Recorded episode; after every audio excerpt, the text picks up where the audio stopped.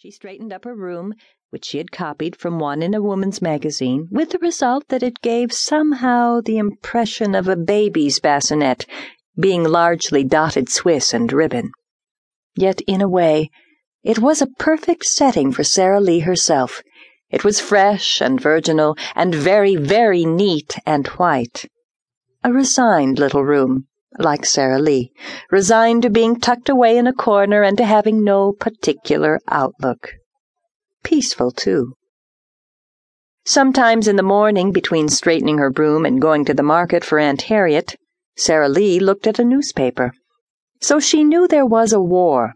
She read the headings, and when the matter came up for mention at the little afternoon bridge club, as it did now and then after the prizes were distributed, she always said, isn't it horrible? and changed the subject. On the night of the 19th of December, Sara Lee had read her chapter in the Bible.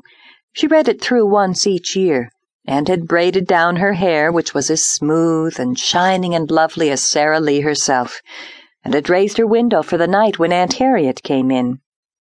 Sara Lee did not know at first that she had a visitor. She stood looking out toward the east until Aunt Harriet touched her on the arm. What in the world? said Aunt Harriet. A body would suppose it was August. Hmm, I was just thinking, said Sara Lee.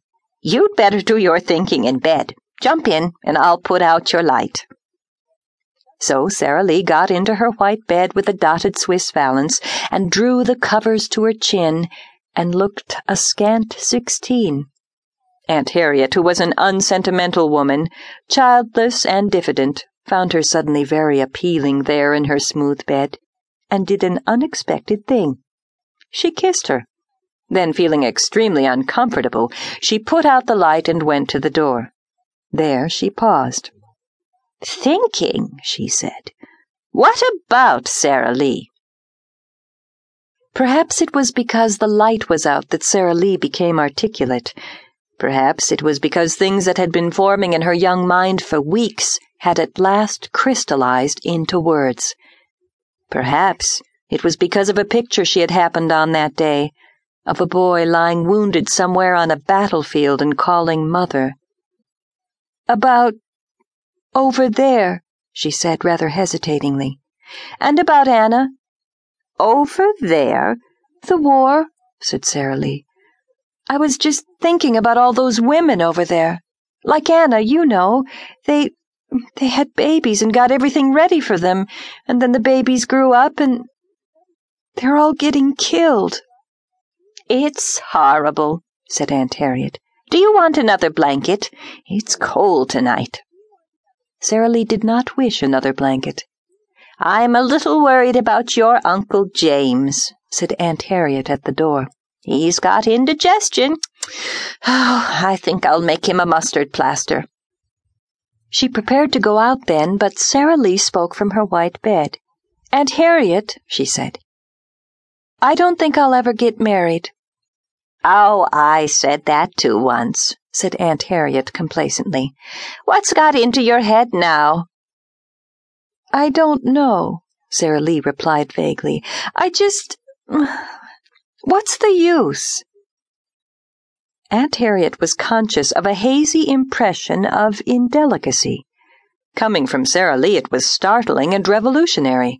In Aunt Harriet's world, young women did not question their duty, which was to marry, preferably someone in the neighborhood, and bear children who would be wheeled about that same neighborhood in perambulators and who would ultimately grow up and look after themselves. The use? she asked tartly. Of having babies and getting to care about them, and then. There will always be wars, won't there? You turn over and go to sleep, counseled Aunt Harriet, and stop looking twenty years or more ahead. She hesitated. Oh, you haven't quarreled with Harvey, have you? Sara Lee turned over obediently. No, it's not that, she said and the door closed. Perhaps, had she ever had time during the crowded months that followed, Sara Lee would have dated certain things from that cold, frosty night in December when she